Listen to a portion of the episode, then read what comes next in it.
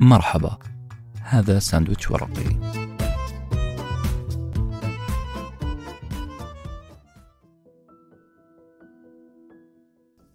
العادات الذرية لجيمس كلير.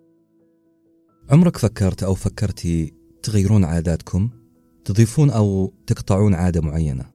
كم مرة فكرت بجدية تغير روتينك اليومي وما بتضبط معك؟ أو ما تكمل رحلتك في تغيير الروتين؟ كم مرة حطيت لنفسك خطط وأهداف يومية وشهرية وسنوية وما توصلها.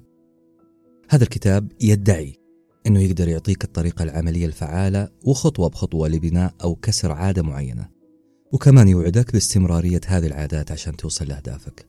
والأهم أنه في تطبيقات عملية تقدر تطبقها وتمشي عليها مو بس كلام نظري. جيمس كلير الكاتب بدأ كتابه بسرد قصته هو شخصيا. واللي منها بدأ يلتفت لعاداته وكيف أنه عاداته حسنت جودة حياته بشكل عام بعد ما كان كل شيء يقول عنه مستحيل ينجح. التفات جيمس كلير لعاداته وتأثيره الإيجابي على نجاحه. كانت السبب أنه يكتب هذا الكتاب. الكتاب اللي أعتبره أنا كمان كتاب أيقوني وفرق في حياتي كثير. يقول جيمس كلير أنه حلمه كان يكون لاعب بيسبول محترف. كان يمارس هذه الرياضة ويتدرب عليها باستمرار. وفي سنته الأولى من مرحلة الثانوية صار شيء ما كان يتوقعه. ارتطمت الكرة في وجهه فقد الوعي نقل على أثر ذلك للمستشفى واضطر الأطباء وقتها يدخلوه في غيبوبة اصطناعية لفترة معينة. وطبعا سببت له هذه الحادثة كسور كثير في جسمه. المهم أنه بعد ما شفيت جراحه وعدى مرحلة العلاج الطبيعي نزل مستواه في البيسبول بشكل واضح. لكن الرجل ما استسلم كمل لعب مع الفريق إلى أن تخرج من الثانوية. لكن للأسف عمره ما كان لاعب محترف بل دائما كان على دكة الاحتياط. جيمس دخل الجامعة ولا زال محافظ على حلمه أنه يكون من أفضل لعيبة البيسبول في أمريكا. وفعلا انضم لفريق الجامعة رغم معرفته أنه مستواه ما راح يساعده ينافس أبدا حيبقى على الاحتياط. لكنه صمم أنه يكون متفوق دراسيا ويجيب درجات عالية في المواد العلمية. وبرضو للأسف كان حلمه هذا يبدو مستحيل. المفاجأة. المفاجأة كانت أنه لما وصل لسنته الأخيرة بعد أربع سنين دراسة في الجامعة كان لاعب أساسي في الفريق. مو بس لاعب أساسي حقق ألقاب وميداليات شخصية له وللفريق. واختاروه أنه يكون ضمن الفريق الوطني. ركزوا لي الفريق الوطني اللي يختارون فيه أفضل 33 لاعب من الولايات كلها. أصدقائي كان لازم نقول قصة جيمس كلير. لأنه قصته لها علاقة بالعادات العادة. العادة بتعريفها البسيط هي شيء تسويه بشكل متكرر وتواظب على فعله مع مرور الوقت. ممكن تكون واعي أو غير واعي لممارسة هذه العادات.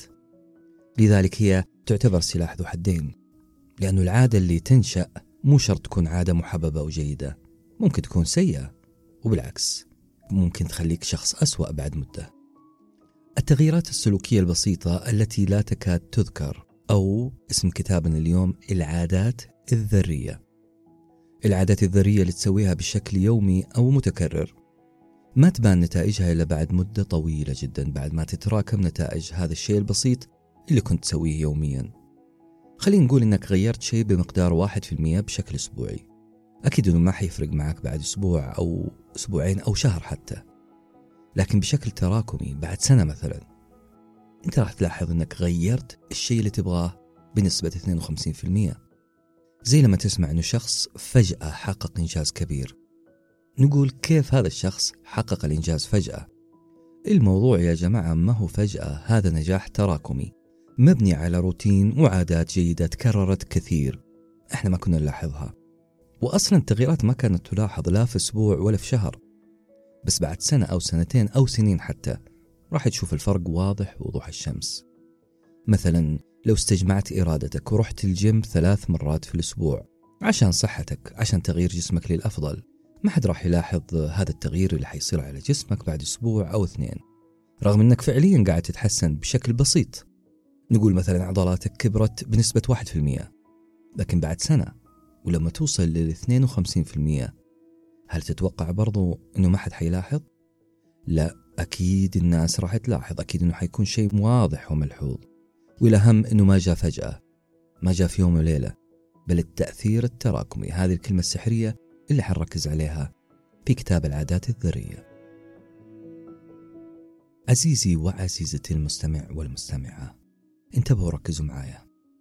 أرجع أذكر أنه زي ما تقدر تتغير للأحسن بشكل تراكمي من خلال بناء عادة وعادة كويسة ممكن أنك تبني عادات سيئة بشكل تراكمي. لو مشينا على نفس المبدأ هذا التأثير التراكمي. اتفقنا أن العادة جيدة أو غير جيدة قد تنشأ بشكل غير واعي منك وأحيانا أكثر تكون بوعي. يعني أنت بتحاول تضيفها غصب بإرادة أو تمحيها من يومك طيب إيش نسوي الآن؟ كيف نقدر نفرق بين العادات؟ كيف نعرف الواعي منها والغير واعي؟ ومن هنا نقول بسم الله نبدأ الحلول العملية حسب ما ذكرها في الكتاب هذه الحلول اللي طبقتها بشكل شخصي وفرقت معايا بشكل ملحوظ في أسبوعين بس الخطوة الأولى الوعي بالعادات أكيد مليتوا من كلمة وعي لكن لابد أذكرها الآن. أنت مطلوب منك تجيب ورقة وقلم وتبدأ تسجل خلال يوم واحد كل عادة تسويها سواء كانت مهمة أو غير مهمة من يوم ما تصحى من النوم لحد ما تنام. والأهم أنك تكتب تفاصيل وتكون صادق مع نفسك. مثلا تكتب أنا صحيت الساعة الفلانية مسكت الجوال لمدة كذا بعدها دخلت عزكم الله الحمام واستغرقت كذا. وتمشي على هذه التفاصيل التفاصيل الدقيقة كل يوم. طيب بعد ما كتبنا عاداتك اليومية حتى لو ما كانت مهمة. جيب قلم بلون ثاني وتقيم هذه العادات. تعطيها إشارة أو درجة تقييم. بكل بساطة ممكن تستخدم ثلاث علامات تحدد العادة. إذا كانت العادة جيدة تحط علامة زائد. إذا سيئة تحط علامة ناقص. إذا متعادلة ما أنت قادر تحكم فيها حط علامة يساوي. العادات المتعادلة بالمناسبة هي الأشياء اللي لازم تسويها زي الأكل والشرب. ما تقدر تسميها عادة سيئة أو جيدة. بعد ما تعمل كذا تمشي على هذا النظام في كل تفاصيل اليوم. خليني أعطيك مثال على هذه الطريقة. راح أكتب شيء زي استيقظت من النوم مسكت جوالي ربع ساعة. أنا راح أقيم هذه العادة ب minus ناقص. فرشت أسناني واستخدمت الخيط لتنظيف الأسنان. زائد لبست ملابسي. يساوي أكلت كوكيز ناقص. رحت للجيم زائد. شحنت اللابتوب لمدة معينة عشان البطارية لا تفسد زائد. وهكذا. العلامات اللي عادة يضعها الأشخاص متغيرة من شخص لشخص بحسب أهدافهم لكن كقاعدة عامة علامة الزائد هو أي شيء تسويه يضيف لك شيء مفيد يحسن منك من إنتاجيتك وعلامة ناقص هي أي شيء ممكن قاعد يضيع وقتك. أو يضاعف إنتاجيتك. مرة ثانية هذه ممكن تختلف من شخص لشخص تختلف بحسب عملك بحسب أهدافك اللي أنت راسمها لنفسك. مثلا مثلا يعني إنك تاكل أقل من احتياجك من السعرات الحرارية هو شيء جيد. لو هدفك تخسر وزن لكنه سيء ماينس إذا كنت إنسان يبغى يزيد وزنه هذا الاختلاف في الأهداف راح يعمل اختلاف في تقييمك لعاداتك. أصدقائي ممكن تستغربون أول مرة من كمية العادات اللي أنت قاعد تعملها في اليوم بدون ما تدري. وهذا هو الهدف أن تعي بأنك كتلة عادات شغالة في اليوم. لكن بصراحة المطلوب مو أنك تقيم نفسك وتلومها أبدا. الهدف من جدول تقييم العادات مو الانتقاص أو الحكم على نفسك لسه. هو وسيلة أنك تدرك وتلاحظ بوعي. إيش قاعد تسوي في اليوم؟ إيش الأشياء اللي تسويها بدون ما تدري؟ بالأخص العادات اللي ممكن تصنفها أنها سيئة العادات اللي ودك تتخلص منها. كونك عرفت العادات السيئة واعترفت فيها هذه أول خطوة للتغيير. الوعي بالعادات. بعد ما صار عندنا وعي كافي بالعادات هل أنتم جاهزين للمرحلة الثانية؟ المرحلة اللي هي إضافة أو إزالة عادة من روتيننا. هنا نواجه التحدي الأصعب. لأنه على الأغلب أنت حتتجه مباشرة لتغيير العادات السيئة وللأسف أنت راح تغيرها بالطريقة الخطأ. جيمس كلير مؤلف الكتاب يقول عشان تنجح فعلا في تغيير عادة أو روتين للأبد عشان تتفادى الأغلاط اللي ممكن تسبب لك استمرارية لهذه العادات لازم تكون واعي. لازم تكون واعي أنه التغيير راح يكون على ثلاث مستويات لو فهمناها وفرقنا بينها إحنا قادرين على هذا التغيير. خلونا ناخذ المستويات الثلاثة. المستوى الأول هو تغيير أو تحديد النتائج. وخليني بدل ما أتكلم بشكل عام أفصل فيما أعنيه بتغيير أو تحديد النتائج. هذا المستوى مطلوب منك تحدد أهدافك اللي تبغى توصلها في المستقبل. اللي عشانها أنت حابب تضيف أو تقطع عادة مثلا. هدفي إني أدخل سباق ماراثون في التاريخ الفلاني. أو أبغى أبطل تدخين أو أوصل لوزن معين أو أجيب الدرجة الفلانية الدرجة A مثلا بلس في اختبار مادة من المواد.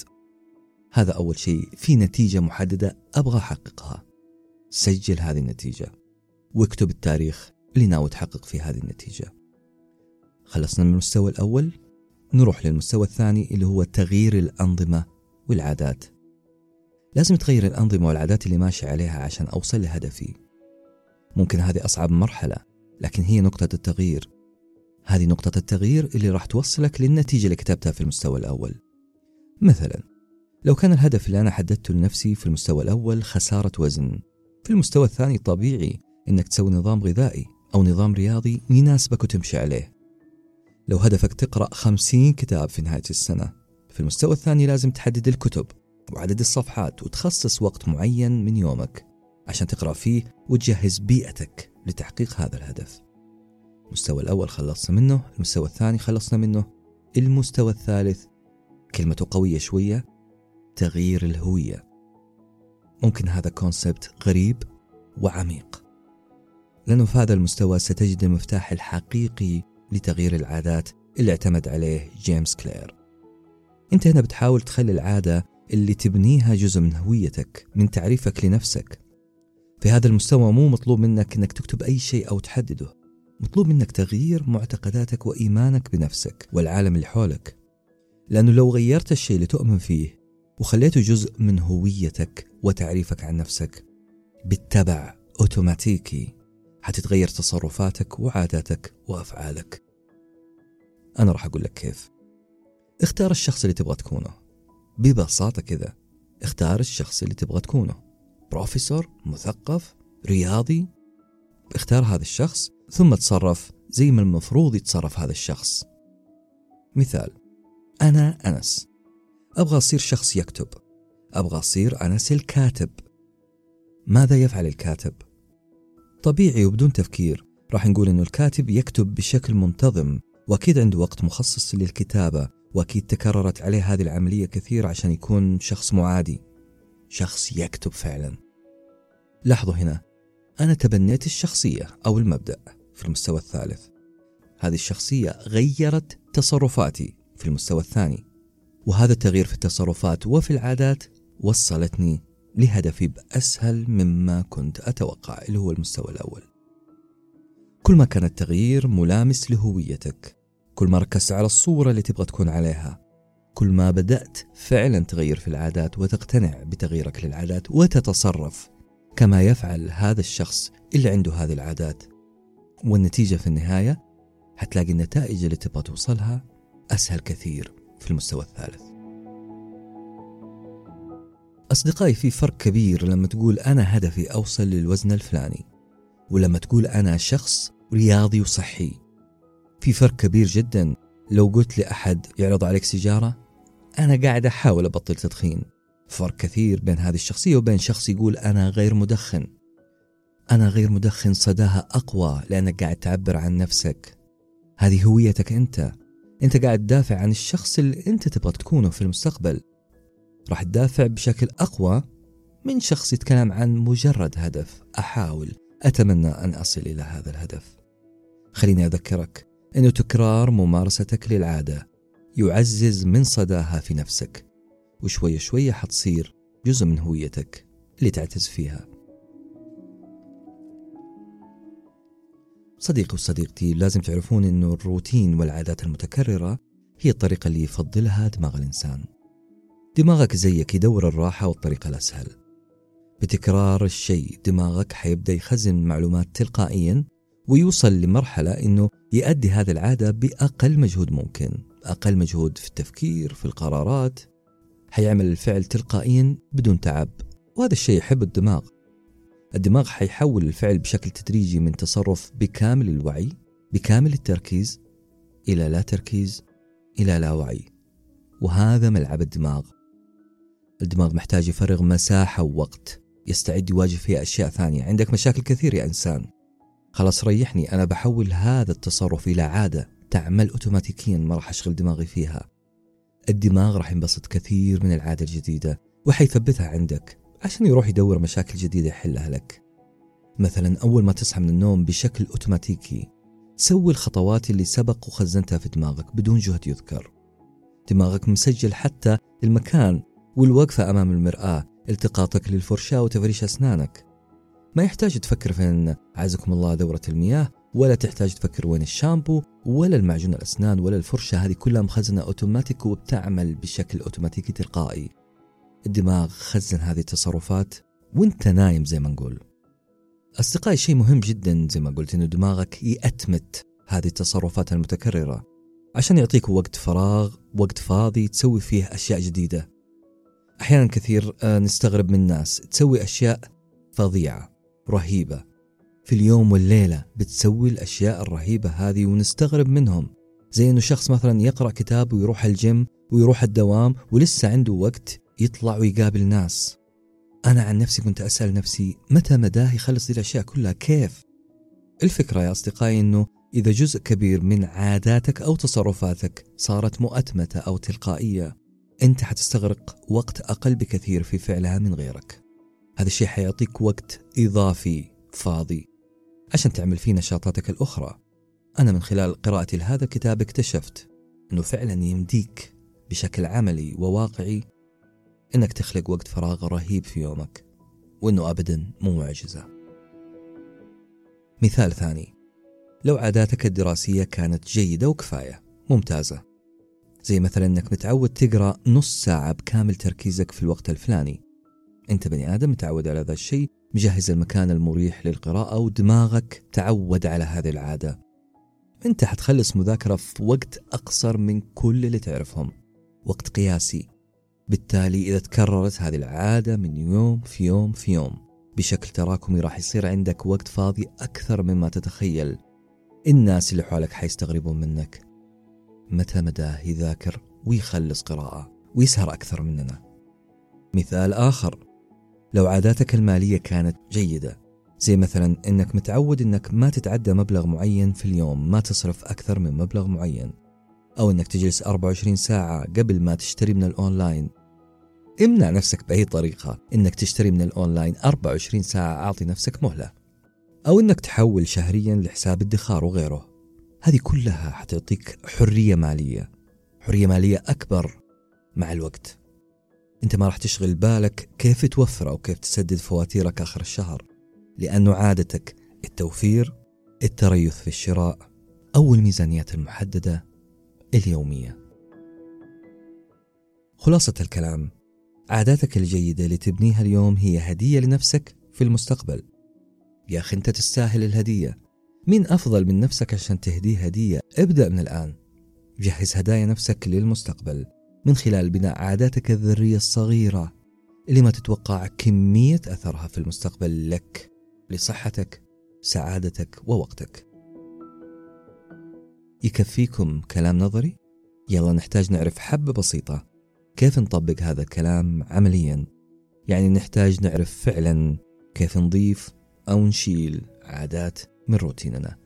ومرة ثانية نقول بسم الله وتوكلنا على الله.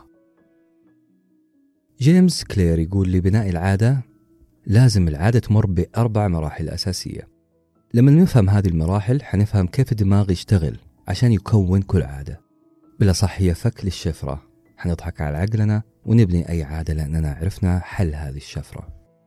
المراحل وهي ولازم بالترتيب. رقم واحد الإشارة. رقم اثنين التوق أو الرغبة. رقم ثلاثة الاستجابة. رقم أربعة المكافأة. خلونا نشرحها حبة حبة. الإشارة هي أي علامة أي مثير أي شيء شفته لمسته سمعته أو حسيته. أي علامة وصلت لدماغك من هذه الحواس؟ وقالت لك إذا سويت هذا الشيء ستكافأ. دماغك وبدون ما تشعر راح يدور على المكافآت. هذه المثيرات يمكن تكون بسيطة زي الأكل والشرب أو معقدة زي الفلوس الحب الشهرة وغيره.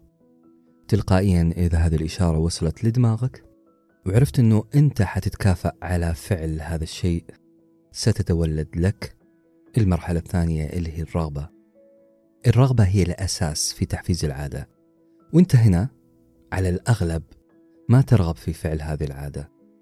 لكن ترغب في المكافأة. العادة السلوك نفسه ما يهمك. ما أنت مبسوط منه لكن مبسوط على المكافأة. بالتالي الرغبة راح توصلنا مباشرة للمرحلة الثالثة وهي الاستجابة. الاستجابة اللي هي قيامك بالفعل نفسه. خليني أضرب لكم مثال عشان يوضح الكلام. أنت لما تكون متعود ترجع من دوامك تريح على الكنبة وتفتح مسلسلك المفضل على تطبيق من التطبيقات. أنت هنا هدفك أو رغبتك مو أنك تفتح التطبيق نفسه. أنت دور على المكافأة اللي هي الشعور بالراحة الضحكة الاسترخاء اللي ممكن يحصل في النهاية بعد يوم طويل. مخك رتب نفسه أنه بمجرد جلوسك ومسكتك للريموت أو للجوال وتشوف علامة هذا التطبيق. راح تحصل على الشعور اللي تبغاه الراحة أو الاسترخاء. مع تكرار هذه العملية مرات ومرات حتتأصل العادة وتصير روتين. هذا طبعا مثال سهل وأقصد بسهل هنا أنه الإشارة اللي هو المثير أو الفعل اللي هي الاستجابة سهلين واضحين تقدر تسويهم بطريقة سهلة جدا. من ضمن قدراتك يعني. ما حيكون في أي تعب. طيب لو كان الفعل اللي أنت تسويه متعب خارج نطاق راحتك زي مثلا الجري في الصباح. هذا عمل متعب. وأصلا أنت ما تصحى الصباح. أو مثال آخر أنك تبغى تقرأ كتاب كل يوم قبل ما تنام. هذا مو سهل. عدم السهولة هذه حتأخذنا النقطة مرة مهمة. إذا كان الفعل اللي هو الجري أو القراءة أكبر من أنك تستحمله أو خارج منطقة الراحة حقتك تماما. يعني أنت ممكن تبدأها بس ما حتستمر عليها لأنها مزعجة. مخك حيقول أنه الفعل أكبر وأصعب من المكافأة. صيد النقطة هذه. انتبه لها. هنا لازم تشتغل على المرحلة الرابعة اللي تعتبر مفتاح اللي يضحك فيه على دماغي. المرحلة الرابعة اللي هي المكافأة. العب في المكافأة. المكافأة هي المقياس اللي على أساسه دماغك يقرر إنه هذا الفعل يستاهل هذه المكافأة العظيمة. دماغك حيقرر ويفضل ويحفظ ويكرر العادة مرة واثنين وثلاثة. القاعدة تقول كل ما حلوت المكافأة في عينك. كل ما خليت دماغك يستسهل الفعل. كل ما خليته فعل متكرر. كل ما كان صعب على دماغك. انه يقول هذا الفعل متعب وغير مجدي. أصدقائي إحنا الآن عرفنا المراحل الأربعة الأساسية اللي تعدي عليها كل عادة وكيف دماغك يتعامل معها. أنت صرت جاهز الآن إنك تعرف القوانين الأساسية اللي تسهل بناء العادات. هذه القوانين تسهل جدا بناء العادات. يقول جيمس في أربع قوانين ما في غيرها لبناء العادة ولضمان استدامتها. حقولها كلها وبعدين نفصل فيها. القوانين الأربعة هي اجعل الإشارة واضحة. رقم اثنين اجعل الرغبة مغرية وجذابة. رقم ثلاثة اجعل الاستجابة أو الفعل سهل. رقم أربعة اجعل المكافأة مشبعة. العكس تماما لو تبى تقطع أي عادة. يعني بدل واضحة نقول اجعل الإشارة غير واضحة. لو كانت الرغبة جذابة اجعلها غير جذابة. لو كانت الاستجابة سهلة اجعلها صعبة. لو كانت المكافأة مشبعة اجعلها غير مشبعة. هذه الطريقة اللي تقطع فيها أو تسهل فيها عملية قطع العادات. أبغاك عزيزي وعزيزتي الآن نرجع ورا شوية للورقة اللي كتبناها. الورقة اللي كتبنا فيها إيش تسوي من يوم تصحى لين تنام. على هذه الورقة اللي حطت فيها الزائد والناقص وعلامة يساوي على هذه الورقة أو هذا الجدول حتضيف العادات اللي حاب تبنيها. وحتسألني طبعا كيف. خلينا نشرحها بمثال. العادة اللي تتمنى تكونها في حياتك هي أنك تقرأ 30 دقيقة يوميا. هل تكره يا صديقي وصديقتي أن يكون عندك عادة قراءة 30 دقيقة يوميا؟ ما أعتقد أنك تكره هذا الشيء بل تتمنى. خلينا نشوف كيف نبني هذه العادة. إحنا لازم نلاقي الوقت أول شيء. لازم الثلاثين دقيقة نخلقها. افتح جدول عاداتك اللي سويته قبل شوي بالزائد والناقص ويساوي. وخلونا نقول إنك لقيت نص ساعة فاضية دائما بعد صلاة المغرب. أوكي؟ فخلينا نقول مثلا إنك متعود تشرب قهوة بعد المغرب أو قبل العشاء. هذا الوقت جدا مثالي للقراءة. البيئة مناسبة الكافي مثلا المكافأة موجودة القهوة. باقي تجهز المكان اللي تقرأ فيه وتحط فيه الكتاب اللي ناوي تبدأه. وخلي أهدافك بسيطة وواضحة لا تنسى. ابدأ برقم معقول عشان تستمر. يوم بعد يوم أسبوع بعد أسبوع حتلاقي نفسك وبدون وعي تخلص صلاة المغرب من هنا ورجلك طيران على المكان اللي جهزته للقراءة. والثلاثين دقيقة هذه راح تكون سهلة ومكافأتها مشبعة. حلاقيك يوميا في ركنك المفضل ويدك تمسك بكتابك المفضل. في هذا المثال أنت حققت كل قواعد اللعبة وحتفوز بجدارة في أنك تأصل هذه العادات. وفي نقطة مهمة لازم تقولها لنفسك وانت في مرحلة بناء العادات أو قطع العادات. قول بصوت واضح لنفسك العادة بتوقيتها ومكانها المحدد رددها بلسانك. أنا راح أسوي كذا في الوقت كذا في المكان كذا وبعدها ححصل على كذا. يعني بالعربي تقول أنا راح أقرأ 30 صفحة من الكتاب الفلاني بعد صلاة المغرب مباشرة وبعدها بشرب قهوتي. راجع جدول عاداتك مع دماغك. أنت قاعد تقولها لنفسك يعني تعزز الفكرة في رأسك. تنتظر الوقت عشان تنفذ المطلوب وتحصل على المكافأة. زي ما بيحصل معنا في الدوامات الصباحية رغم أنها عادة سيئة الاستيقاظ والذهاب للدوام لكن لأنك حافظ هذا الترتيب صار روتينك. على النقيض تخيل معايا لو خليت وقت القراءة قبل الدوام. صح أن الوقت حسب جدولك فاضي لكن هل هو وقت مناسب لك أنك تستعد ذهنيا للقراءة؟ إذا كان جوابك لا كذا أنت ما خليتها مغرية. أنت سحبت عنصر الإشباع أو الإغراء من العادة ولا جهزت مكافأة ثقيلة تستاهلها. في الغالب حتى لو بدأت ما راح تكمل. مشكلة الفعل إنك خليته ممل مزعج بسوء التوقيت. خليتها عادة ثقيلة والدماغ لذلك حيستسهل إلغائها من راسك بدل ما يعززها. دماغك ذكي حيقول لك بما إنك ما كافأتني ما كافأت جسمك. لذلك أنا راح أصور لك كل شيء سيء من هذا الفعل لين تنفر منه وتفقد الرغبة فيه. العنصر اللي أعتبره أنا شخصيا أهم قواعد اللعبة واللي الكاتب كان يشير إليه في الكتاب بصمم بيئتك. أعتقد هو المفتاح. هذا المفتاح مو يستخدم بس في بناء وإزالة العادات كمان يستخدم في التسويق وغيره أساس هذه القاعدة تقول إنه الدماغ يدور الحل الأسهل. ذكروا هذه النقطة الدماغ يدور الحل الأسهل. وأعطيكم مثال تسويقي الكلامي هذا. تعرفون أنه محلات الشنط والساعات أو أي منتجات غالية أو فاخرة تختار أنها تحط أفضل منتجاتها على الرف الوسط اللي في مدى رؤيتك ورؤيتي. بدون تعب أنت حتشوف هذا المنتج. لأنك غالبا ما حترفع راسك فوق ولا تحت بمجرد مرورك من أمام المحل. أنت ما حترفع راسك فوق أو تحت بل راسك حيكون على مستوى نظرك. إذا أهل التسويق نجحوا في أنهم يخطفون عينك من البداية فأنت وقعت في الفخ. أنت حتكمل باقي لفتك في المكان وتدور وهذا هو المطلوب. وخذوا مثال أسهل. لو دخلت مطعم وأنت تحب البيبسي جدا لكن المشكلة المكان ما يقدم إلا كوكا كولا أو العكس. هل حتاخذ الموجود كوكا كولا ولا حتطلع برا وتدور بيبسي؟ على الأغلب أنت حتاخذ الكوكا كولا لأنه حل أسهل لعقلك وما فيه تفكير أو جهد. اللي أبغى أوصله هنا أنه إذا حطيت إشارات كافية في بيئتك تقول لك أنك تسوي الفعل غالبا. أنت حتسويه. أصدقائي نقطة كمان أحب أضيفها وأكيد جات في بالكم. ماذا نستطيع أن نفعل؟ لو اضطرينا غصب عننا أننا نقطع العادة اللي بنيناها بسبب ظرف قاهر. أنا ما تركت العادة ولا قطعتها إلا بسبب ظرف قاهر جدا. ماذا أفعل؟ الحل الأسلم برأي جيمس كلير إنك لا تضيع وقت في الندم. حاول ترجع العادة في أقرب فرصة تقدر. لا تقول كنت وكنت وكنت لو استثقلت الرجعة راجع أهدافك مرة ثانية وجملها في عينك. ارجع للبدايات. ارجع لسؤال لماذا أنا بدأت هذه العادة؟ زود مكافأتك لو اضطريت.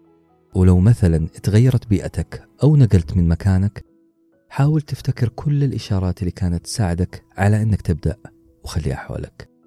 والعكس إذا لقيت كل الإشارات لعادة أنت قررت تقطعها حاول تكسر حلقة العادات صعبها على نفسك وافتكر مساوئها وخليها غير مشبعة. وإذا اضطريت اخرج من المكان وغير البيئة. في النهاية كتاب قوة العادات أقدر أقول إنه كتاب حياة لأن وقتك هو حياتك وعاداتك اللي قاعد تبنيها اليوم ستبني صورتك الجديدة غدا. كتاب قوة العادات مراجعة هالة ذنون إلقاء أنس بن حسين وفي رعاية الله.